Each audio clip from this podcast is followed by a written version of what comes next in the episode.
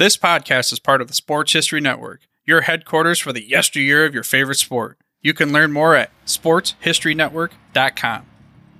On June 25th, 1867, Lucian B. Smith of Ohio received the first patent for barbed wire, something that was modified in later years and would ultimately transform the American West and the landscape of American farming.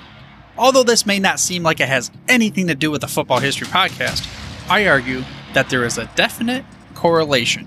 For you see, this week's guest talks about a man that was born exactly four months before this patent, and the benefits from farming helped him forge an empire. And he played a role in what would ultimately become the Chicago Bears. Welcome to the Football History Dude podcast, where each episode is a journey back in time to learn about the rich history of the NFL. Your host is Arnie Chapman. Football is his passion, and he wants you to come along with him to explore the yesteryear of the gridiron.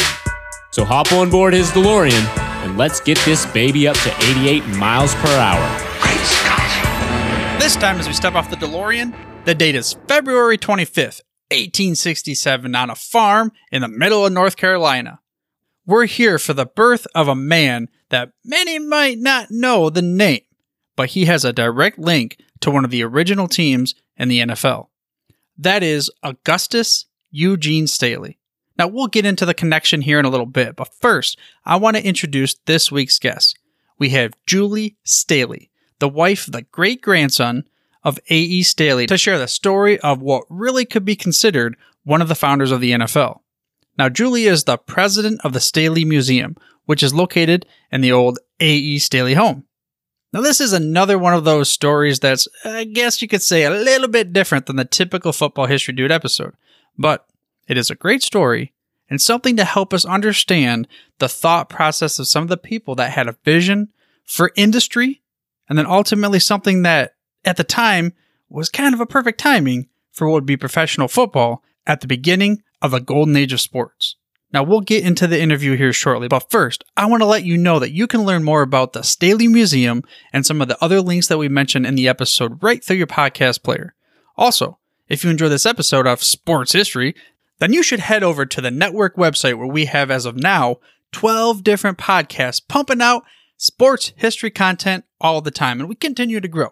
The website is sportshistorynetwork.com. You're going to head over there right after this interview. But for now, let's get into that interview with Julie Staley. Museum and everything. What, what's your role there? So um, I'm the president of the board at the museum. So uh, I, I was actually one of the ones that, um, it was my project to get off the ground. I undertook that project and um, helped get it off the ground and and uh, worked on it myself. Um, there's already there's a whole other story there. We, we already have another family museum in town. It's called the hieronymus mueller museum. There's a company in town called the mueller company and uh, basically they have thousands of patents on water products uh, for for water companies, uh, commercial water companies, and one of them is they made uh, the butterfly valve for the fire hydrant. So they invented they essentially invented the fire hydrant. So, so, a lot of places you go in the country will say the fire hydrant will say Mueller on it. That's that Mueller. Uh, so that company uh, started in Decatur. It's still in Decatur, but it has uh, uh head, uh, headquarters and different locations around the country. Um, and we have a museum there for uh, the the for the company, and that is my husband's grandmother's family. So his grandfather was A.E. Staley Jr.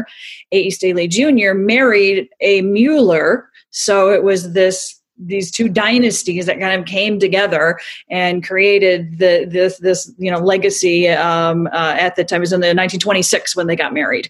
Uh, so it was the uh, wedding of the century in Decatur. And we actually have a big display at the Staley Museum about it. So going back to answer your question um, we saw the success of that museum and we knew we had a heck of a lot of memorabilia from uh, the Staley family. And we we could partner with them and complement that. So that's what we did. Is we, uh, you know, we kind of we went to their board, which of course my husband is on that board because he's a member of the family, and we said, hey, you know, we would like to. We were thinking about starting a Staley Museum, and you know, could we, could, could your staff help us? kind of you know build you know build things up build it from the ground up like you guys did you did such a great job it's a beautiful facility and at the very same time we were doing that, um, someone came to us uh, that owned the Staley Mansion, which is the house that A.E. Staley lived in, and said, "Hey, we're we renovated the house and we're selling it now. Would you like to look at it?" And we were like, okay. So we had no idea about anything at all. We just wanted to take a look at it. We were just curious. We thought, oh, we would like to go in there and see it because we had known that it was in a, a, lot of disarray. So we were surprised to find out that it had been renovated. And when we walked in, it was it was just completely redone as much to its original s- uh, structure as possible. And we just knew uh, immediately that we had to find a way to keep that house in the family and not let it get uh, outside of the family family again. And we knew that we had a, a, literally a home for our museum. So the Staley Museum is in the Staley Mansion and happens to be just a block away from the Hieronymus Mueller Museum. Uh, so we share staff, and uh, but we're two separate entities and have two separate boards. Uh, and uh, uh, we share a lot of stories, not only family stories. Uh, there were two actually Staley Mueller weddings that happened. we have a lot of of family stories, but we share the Decatur history um, and a lot of history in just the burgeoning of, uh, of uh, industry at that time uh, in the you know 1800s into early 1900s. Uh, how how industries were moving and changing, and uh, how uh, people were making it happen. You know, starting from from scratch. So so a lot of shared history there, and we've really enjoyed this journey. Yeah, I saw through your website that at one back then it was considered the soybean capital of the world. yes, yes, yes, exactly. Yeah, everybody has enjoyed that title. yeah, and that's something going through the website too. Of course, I was researching, you know, the the museum and such, and I saw that. I, I always wondered what AE stood for. I didn't realize it was Augustus. yeah, Augustus Eugene, and they called him Gene, and then his son AE Junior was called Gus. So that's how they differentiated them. But then there was an the AE the third who uh, is, has passed away. He was also called Gene. So there are two different genes, uh, and then a Gus in there, and uh, so yeah, they had their way of distinguishing them. Did they ever, or did your husband or anybody ever tell you how he got the name Augustus, as in basically the first Roman Empire had that same name too. That's true. Um, we never have heard a story as to why the name Augustus. It was not a name. Uh, we've done a lot of research on uh, the on an, with ancestry, and it was not like a family name. There were there weren't other people named Augustus. Um, we have no record of where that would have come from, and he never spoke of where his name came from, either his first or his his middle name. Uh, neither one of them were really family names, so uh, it would be yeah we would love to be able to answer that because it ended up you know it's now into what if we're in fourth fourth generation fifth generation using that name, and we're not really sure exactly how they originally came up with it. Right. It's such a unique name when I was looking it up. And again, I didn't, I never knew what A.E. Staley stood for. When we first started the show, oh, geez, we're talking back in 2018. And of course, you have to start with the beginning of the NFL. So naturally, you go to George Halas. And then from there, it's, oh, what's this Decatur Staley's all about? So then that's why I wanted to bring you on mostly. But I wanted to get a background as to the man that built the company that then turned into, well, now that that the, really for him was a side business. I understand. As far as the NFL, he didn't even have anything to do with that necessarily, but he put the groundwork and brought George Halas in.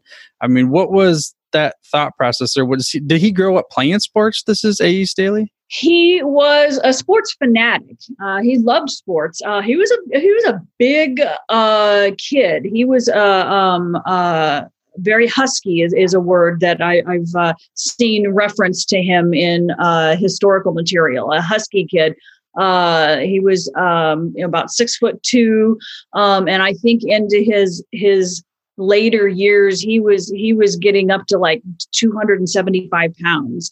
Uh, he had some health issues you know as he got older.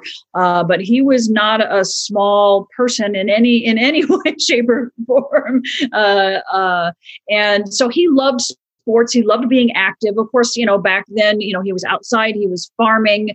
Uh, they were, uh, you know, always doing physical work. And he needed that um, relaxation of sports. Baseball was his thing. Baseball was what he truly loved. And, and, and, and back in the 1800s, of course, in the late 1800s, you know, baseball was, was very popular and, you know, an organized, uh, very popular sport.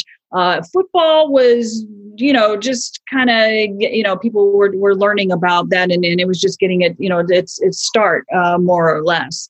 Um, so uh, baseball was really his thing, but he really loved all, all sports as it seems to have uh, gone down the uh, family uh, tree uh, as uh, they all do still today. sports is something that they all enjoy. so being that the the area, does that mean that they're Bears fans, or is this not really a football family at all? Oh, oh, yeah, definitely Bears. Yeah, uh, definitely. And it's it's it, uh, although it is not difficult. We we live in uh, we're in Central Illinois. There really aren't other teams around anyway. Uh, uh, I'm actually from the St. Louis area uh, in Southern Illinois, and you know St. Louis is, is not a football town at all. They they've had football teams, but it's never really stuck there. they're just not a football town. so you know, so so many people in in, in Illinois and, and in the Midwest have have you know taken on on the Bears as as their team. Uh, you know, it, it obviously has a very long history too, and so I know a lot of families have you know also share uh, a legacy of being Bears fans. Uh, of course, when you go to the Pro Football Hall of Fame, it's you know on George Halas Drive. Everything there, uh, you know, uh, just screams Bears, and uh, uh, yeah, it's a pretty that's a pretty remarkable place to go if you're a Bears fan.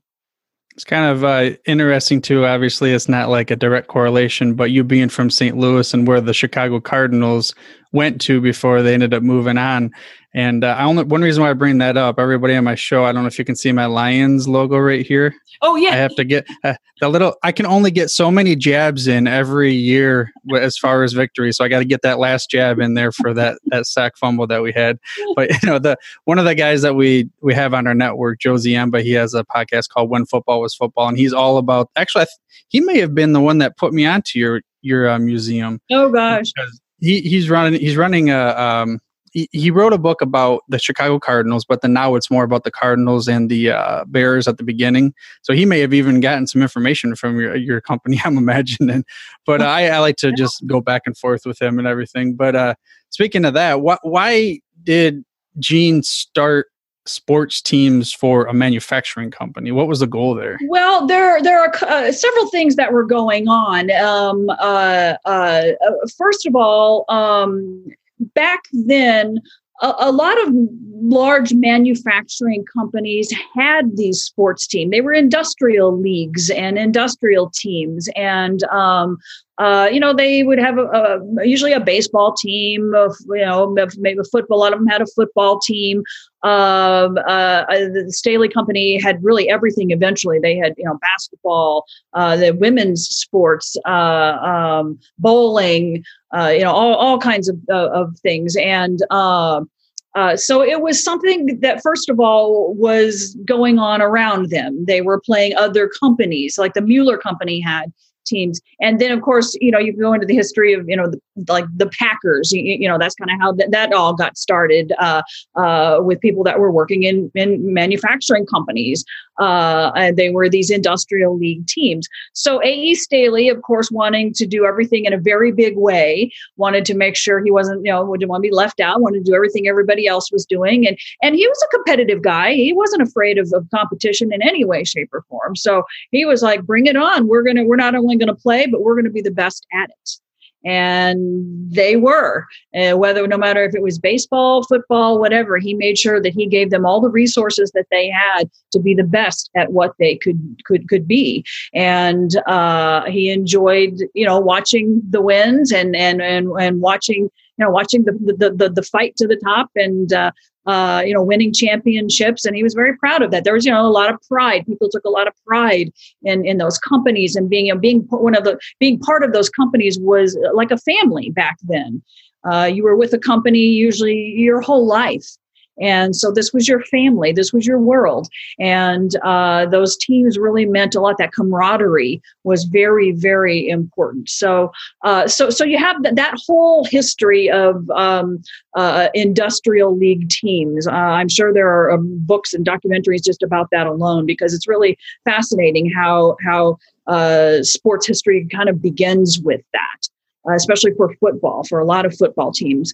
Um, uh, but but on top of it, uh, A.E. Staley's company, uh, the Staley Manufacturing Company, had what they started what's called the Staley Fellowship Club, and uh, basically it was uh, kind of turned into what's become like the credit union today, where they uh, provided you know in, in insurance and uh, uh, they they had uh, ways that people could get you know help with things that they needed, and um, uh, they had a lot of uh, social gatherings, to dinners, uh, parties, a Christmas party, New Year's party, things like that. And then the athletic teams came out of part of the the fellowship club. So there was you know they had golf or they had bowling and the baseball team and the football team. They were part of this fellowship club, and they had a beautiful clubhouse on the lake. And uh, it was just um, a, a, golden age. It really was a golden age when all of this was happening. It was, of course, the the the the the, height was you know in the uh, start of the 20s. Uh, when when the baseball and the football was was really at its height, 1920, 19, 1919, 1920, 1921. Uh, so, you know, things were, were good. Things were, were very good. And again, A.E. Staley loved competition and uh, these teams were winning. So the people in the company were really enjoying it too. Yeah, you mentioned something at the beginning there, how he, I don't know what you want to take on all comers, take any challenge on. And I saw that quote where he said, and I don't know, was it Decatur paper or something where big men don't do small things. So, yes, I guess he didn't do small things when it came. How big was the company at the height of it? You know, actually, that's I, it would have to depend on what year you were looking at. Um, I, I think uh, it, it's hard to say up to how many i think there may be 2000 3000 employees. When he was there i think after he left it was up to maybe 5000 employees.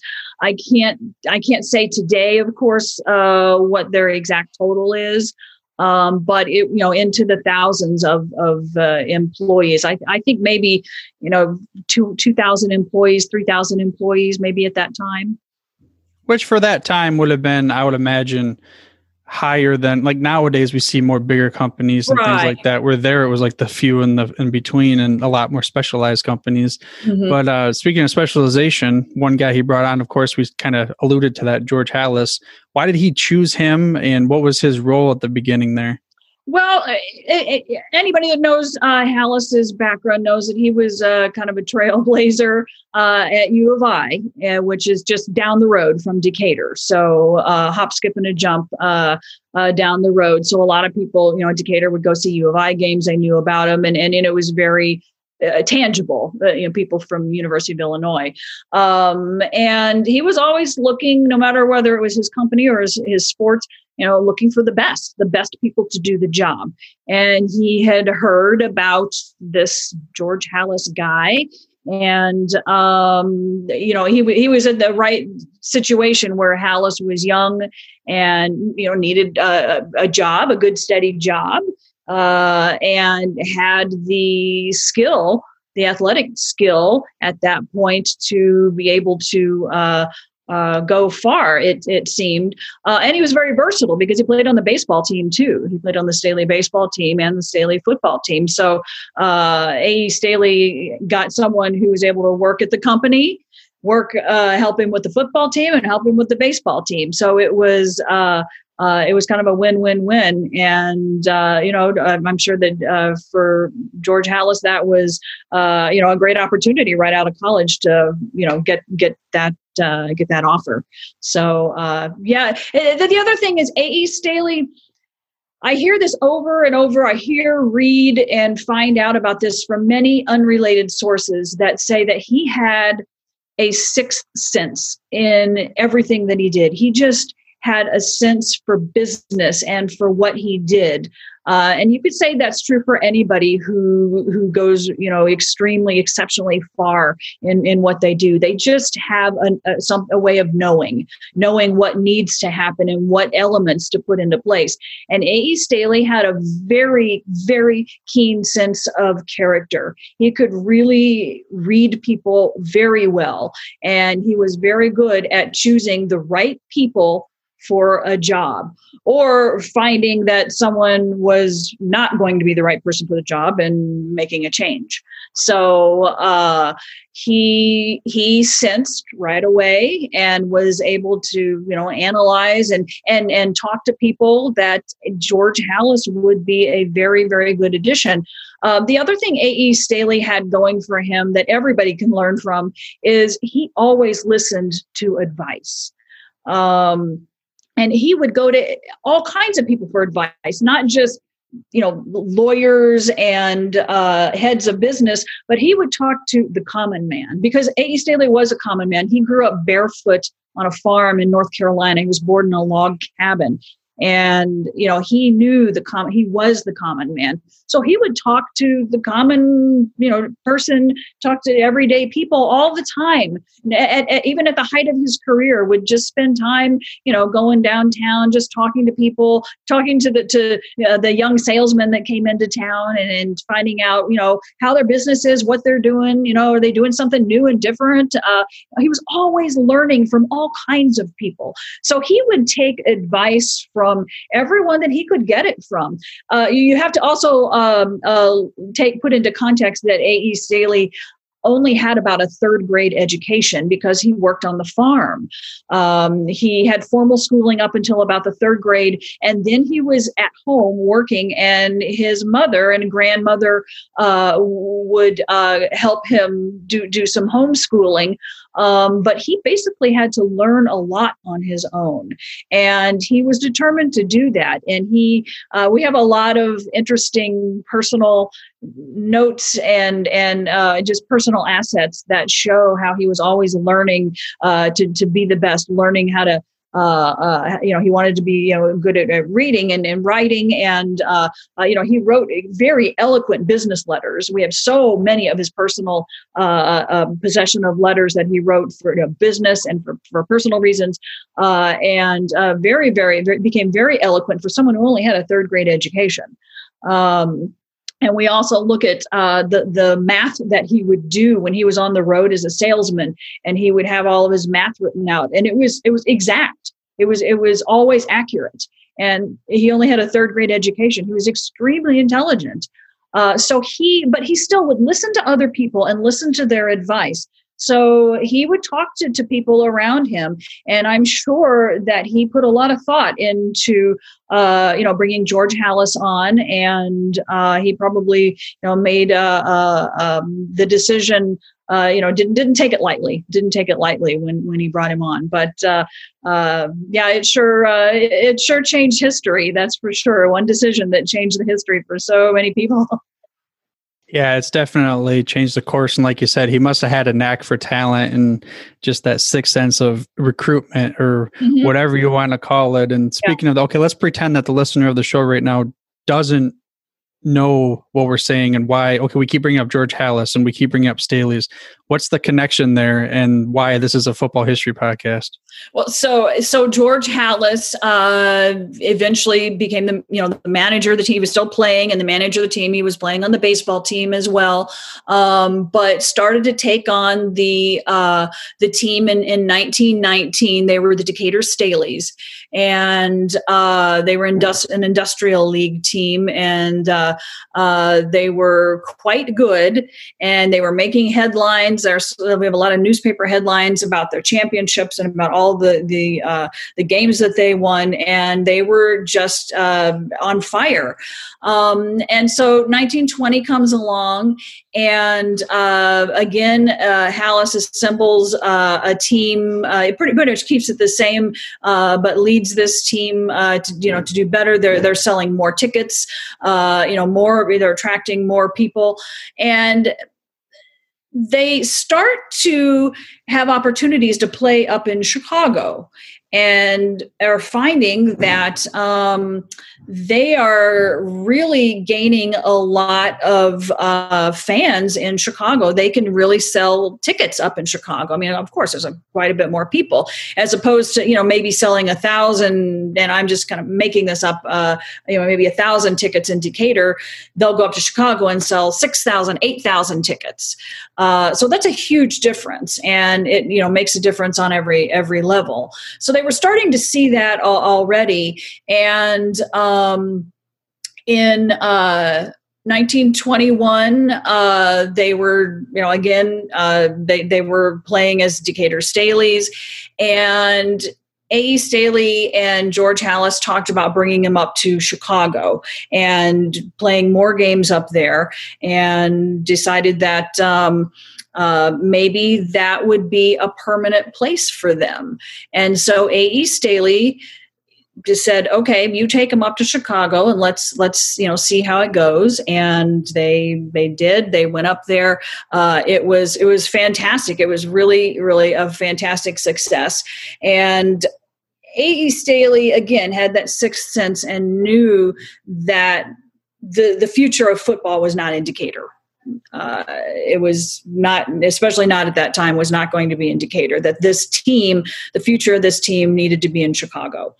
Um, so eventually, he had to make the decision, and there were a lot of things that went into this uh, to let that team go. And he gave George Halas five thousand dollars and said, "Take that team up to Chicago, but I want you to keep the name." For a year as the Decatur Staleys.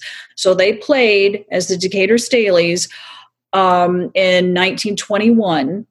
And then in 1922, their name changed to the Chicago Staleys. And they kept that for a year, and then they became the Chicago Bears. So um, it was something that A.E. Staley knew he had to let go of. Um, you know, kind of like sending i don't know I, I, what a good analogy is sending your kid off to college you know you, you have to eventually you know there's something better for them keeping them here is not good for the team overall the other side of that that is is that there were some some things going on with the company um, uh, with morale. Uh, apparently, the uh, uh the the athletes were getting some favoritism and they were they were stars. They were like celebrities. And so there was a little bit of you know resentment going on within this this this family of employees that that these athletes were you know they were getting some some some time off and they they didn't have to be at work the same amount of time and then they were getting to go play these games and they were getting this star status. And uh, there were there were becoming some issues with that. And that certainly is not what A.E. Staley wanted as part of his company. He has to put that first. He can't put sports. He wants to put sports first. He's a huge sports fan. Uh, wants to put sports first, but um, he has to put the company first. Um, you know, you're talking a multi-million dollar company at this point, multi-million dollar in, in their dollars, uh, even more so to, in today's dollars. Uh, so he has a multi-million dollar company on his hands. He can't he can't be sidelined with this little you know football team you know and and and and, and where it's going. And he, it was just the child he had to let you know move out of the house. And um uh you know it, you know is it something that you know he ever regretted doing? Um, but probably I, I, can't say that there was a whole lot that he ever talked about after that. Um, again, football football itself was not his passion. Baseball was his passion. And the interesting thing about that is even though that he ended uh, the company sponsored sports at the time that football went up to chicago uh, eventually they had uh, sports that um, were, were just kind of an, an, an intramural uh, uh, that the company didn't pay for. They weren't semi-pro. And so he did have a baseball team later on and and, and basketball and, and bowling and, and, and all of those and, and like i mentioned the, the women's teams um, so they they still had sports later on and he definitely enjoyed baseball and uh, um, even uh, allowed the use of their field to the uh, Three-I baseball league and uh, really still enjoyed baseball quite a bit. So i don't think i mean i know a lot of people are like gosh look what he gave away but football itself was not his his passion. He loved sports. Don't get me wrong, and I, am sure he, he, loved football and having the team. But baseball was more of his passion. If this had happened with a baseball team, I think it would have been a much bigger bigger issue for him because he really, really, really lo- did love baseball. And apparently, from some historical records, was quite a, a good baseball player in his own right uh, because he was such a, a, you know a big guy and uh, probably was pretty powerful at, at playing. But uh, uh but he just had that business sense and knew that that's where there he was going to make money the fastest. Uh, the the one thing to go back to about his history was that about the, what motivated him was his father died when he was 17, and that left him as the oldest of all of the children to um, provide for the family. You know, back then uh, he was born in 1865 so uh, i'm sorry 1867 so uh, you know back then in in those those days uh, you were the oldest and you took care of your family. So uh, he knew that he could be a businessman. He was certain he could be a businessman. Uh, he was certain that farming was not his thing. And uh, so, you know, going into sports or something like that was not really an option for him uh, because it would probably have been too risky for him uh, to not be able to provide for his family. So he knew right away that selling, that salesmanship was going to be the way he could provide for his family. And he continued to provide for his family and for that farm uh, up until he died in 1940. He bought that farm uh, um, er, and paid for everything uh, uh, when his, his mother passed away, and uh, he he provided for that farm up until uh, the day he died, and it always had the best of everything. So yeah, football was not his his number one passion, uh, um, baseball definitely definitely was. I mean that that's pretty common because back then football was still trying to find its way, especially as far as professional football goes. So, I'm um, business wise, of course, that was the right move to make at the time. Like you said, if employee morale is going down and all these other kinds of things, and he has this multi million dollar business, which obviously was worth a lot more than today's money.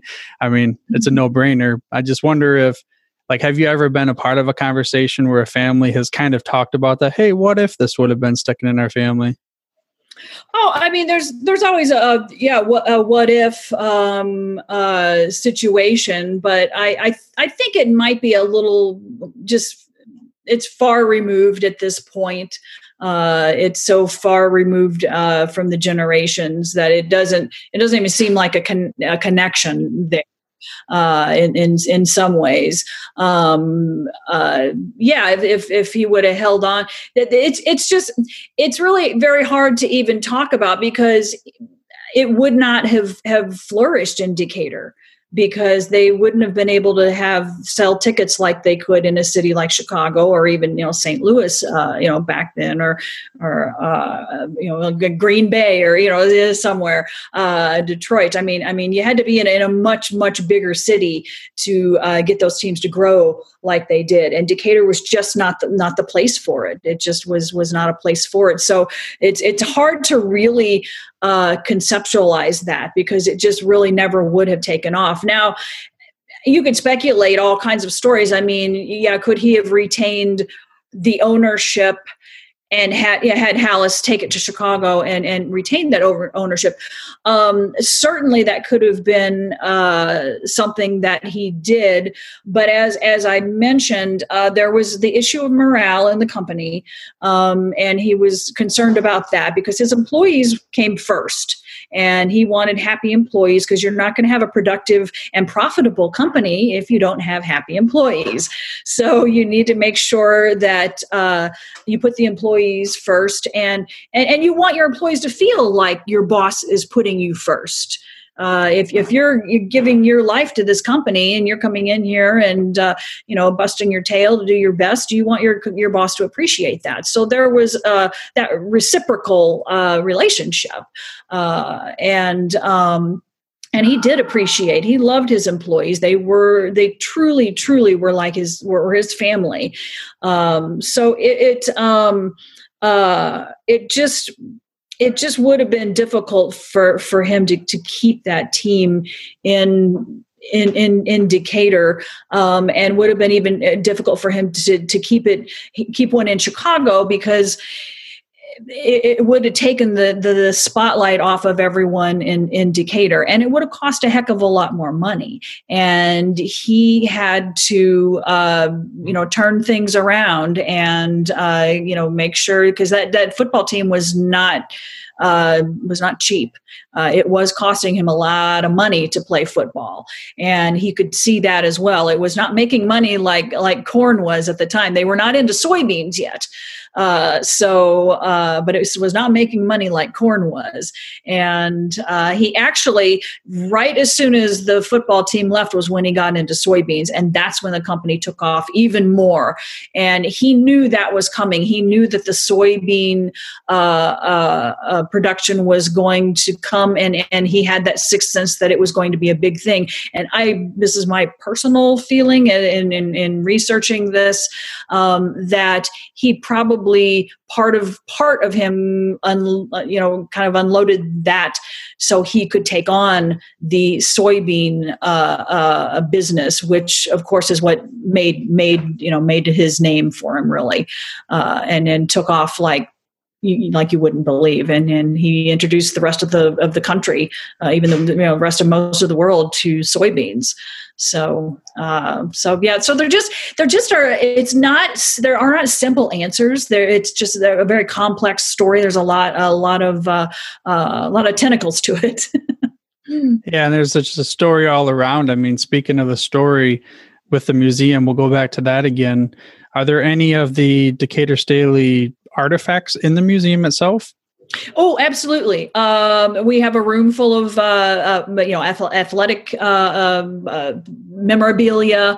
Um, we we definitely have uh, quite a bit of uh, artifacts all over about you know the company of the the. It's in the, of course the home that he grew up in. So we have a lot of you know personal things, a lot of things about family members, things in the community, um, just really everything.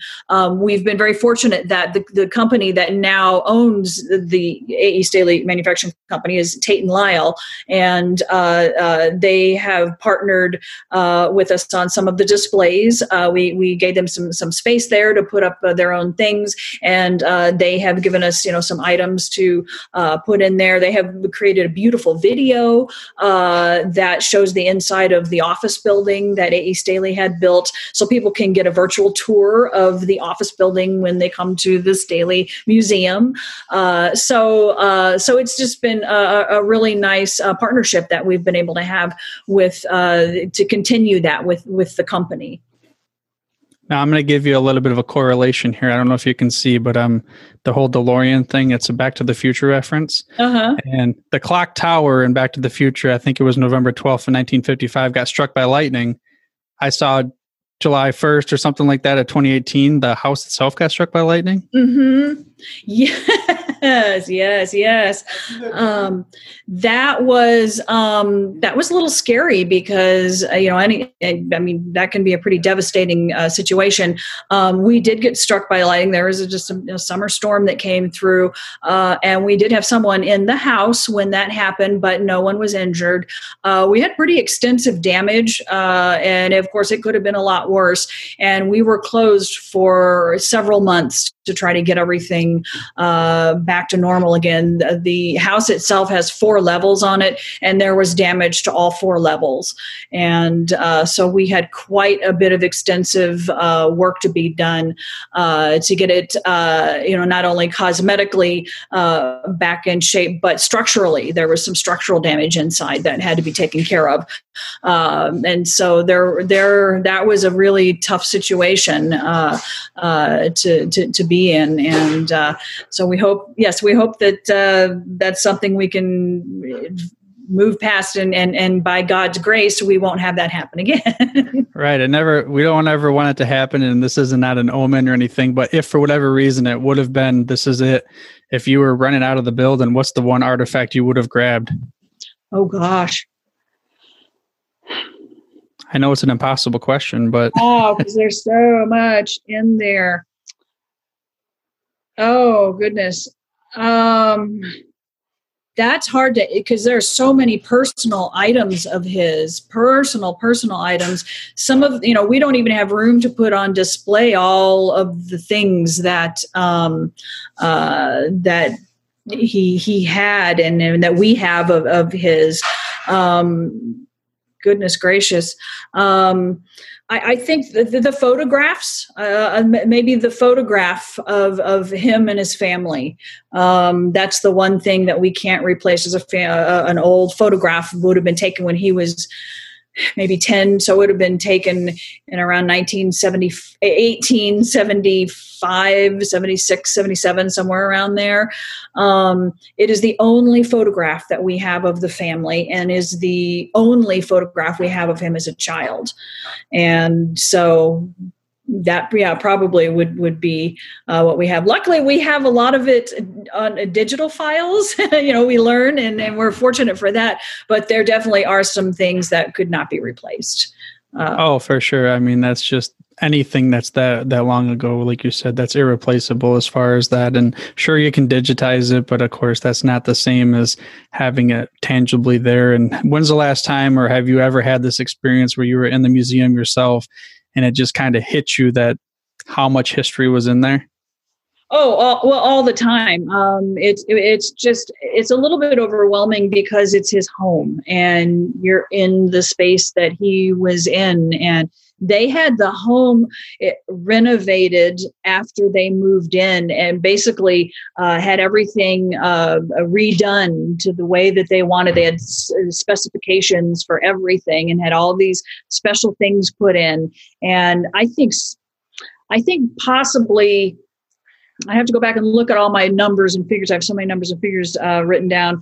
I think in today's dollars, he ended up spending around $4 million for uh, purchase, he purchased the house and then did renovations. And I think in today's dollars, I, I did a, a computation on it, and I think it was around $4 million that it would have cost today.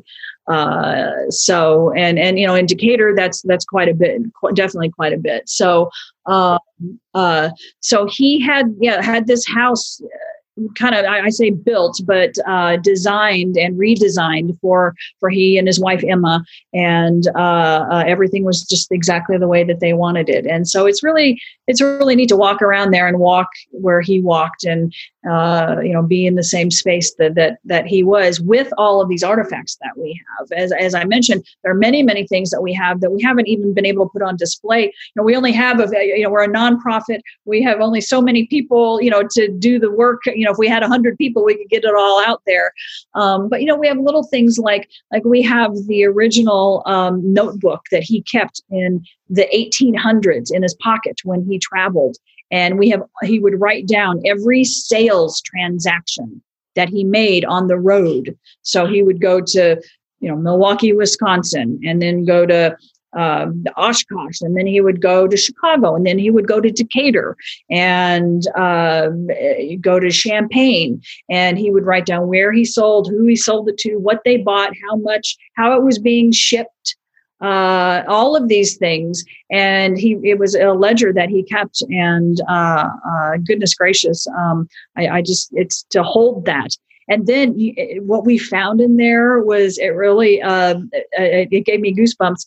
He kept four leaf clovers in it and uh, had impressed inside of the book. When we opened up the book and we found this book, he had four leaf clovers in it. So um, so we don't have that on display uh, because it's it's a difficult thing to display because you have to open up the book and and it's it's leather bound and so uh, you know it's over 150 years old so it's very difficult to to open. So we have to find a way to uh, to display that. Uh, but uh, it is really a remarkable uh, uh, artifact that we we have of, of his. Uh, one of one of many neat little little things that we have. We have the family Bible that his grandmother had.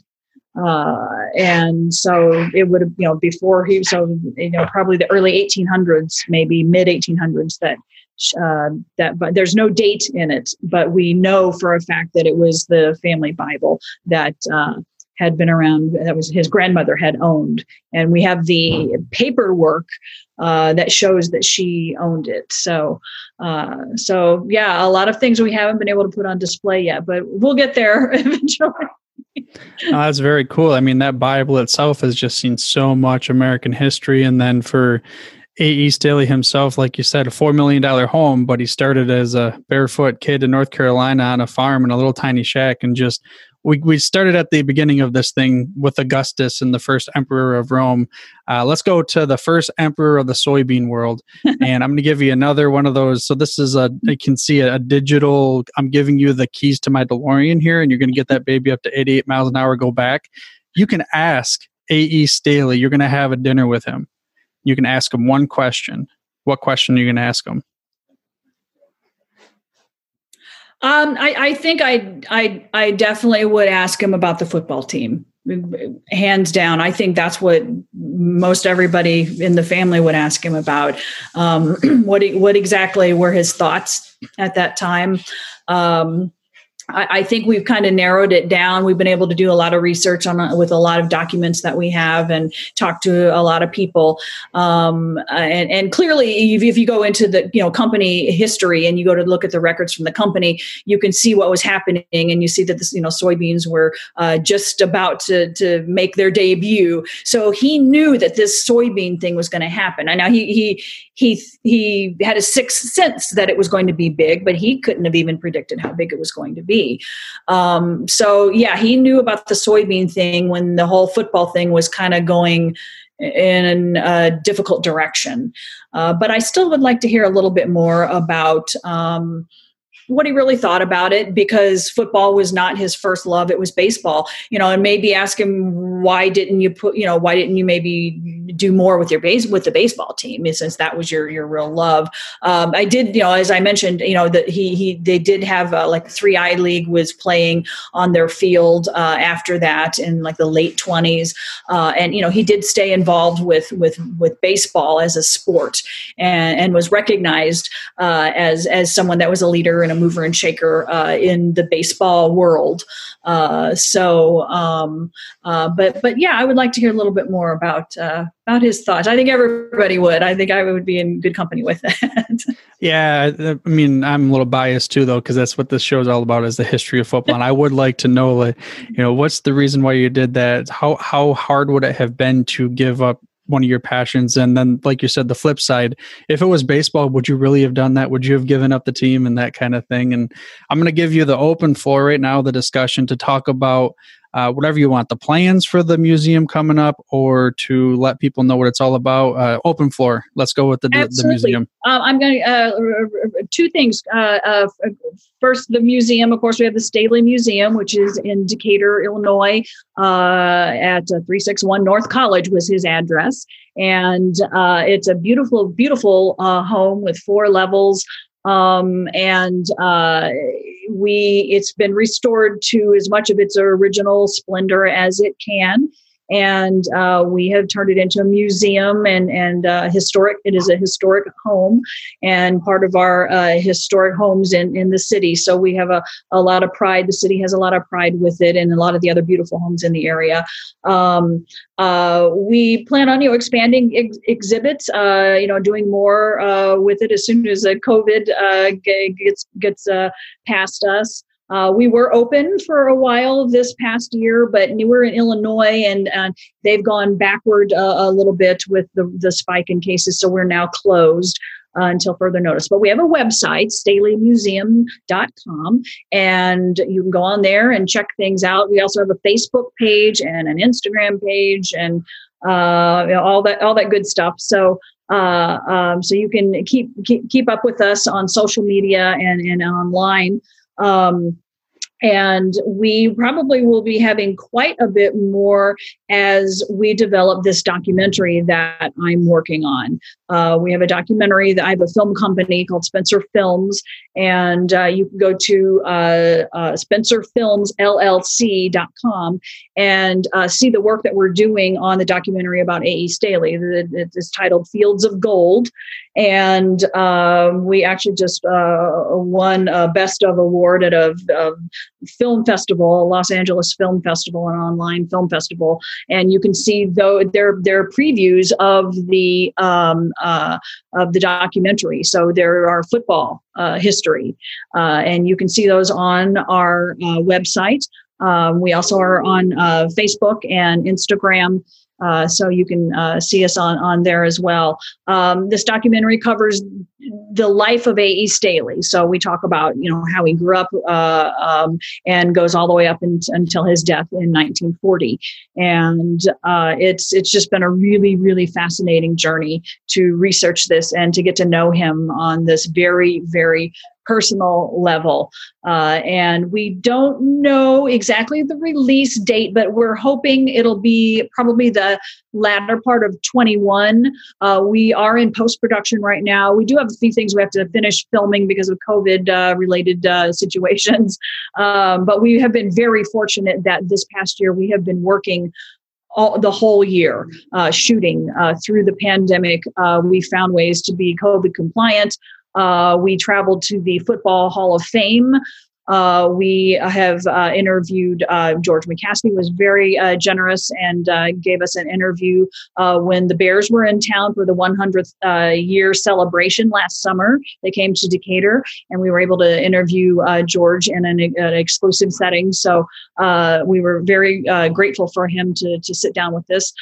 we will be going to the Baseball Hall of Fame and talking to them. Uh, we're looking at uh, talking. There's a lot more about the uh, the baseball team uh, that uh, I can share uh, whenever you if you want to talk about baseball sometime. so there's a huge story about about all of that, um, which George Halas, of course, was involved in. Um, we went to North Carolina. We went to the farm that he grew up on and shot video on the farm on that land and i can't tell you what that was like. I mean there are no words to describe what that was like. It was really incredible. The log cabin isn't there but the land is. And um, uh, it was was really incredible to meet people. Uh, we even met some some long lost relatives and, and, and things like that. Uh, uh, it was just really really a wonderful trip to go out to North Carolina and actually be there uh, and be in in in that space where he was and to really get a sense of, of what his life was like. Uh, so we have, uh, have, have really been able to talk to so many people to make this a really rich story. Uh, we have here uh, in town. I'm, I'm in Springfield right now.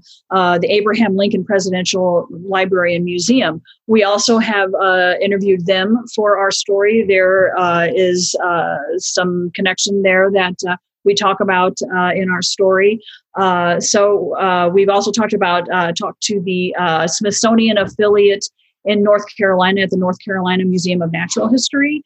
Uh, so we have really been able to incorporate a lot of, of, of people with that, that, have learned some really, really rich history and to give us some really great background uh, about what his life was like and what times were like that he was working in with the way he, that he grew up, you know, what times were like, you know, when, when the company was running, when the sports teams were going, what was going through his mind? What was he thinking? And um, try to try to get inside of his head, so to speak. Uh, so it's been a really, really uh, wonderful journey to uh, to to uh, work on this, and I actually will be kind of.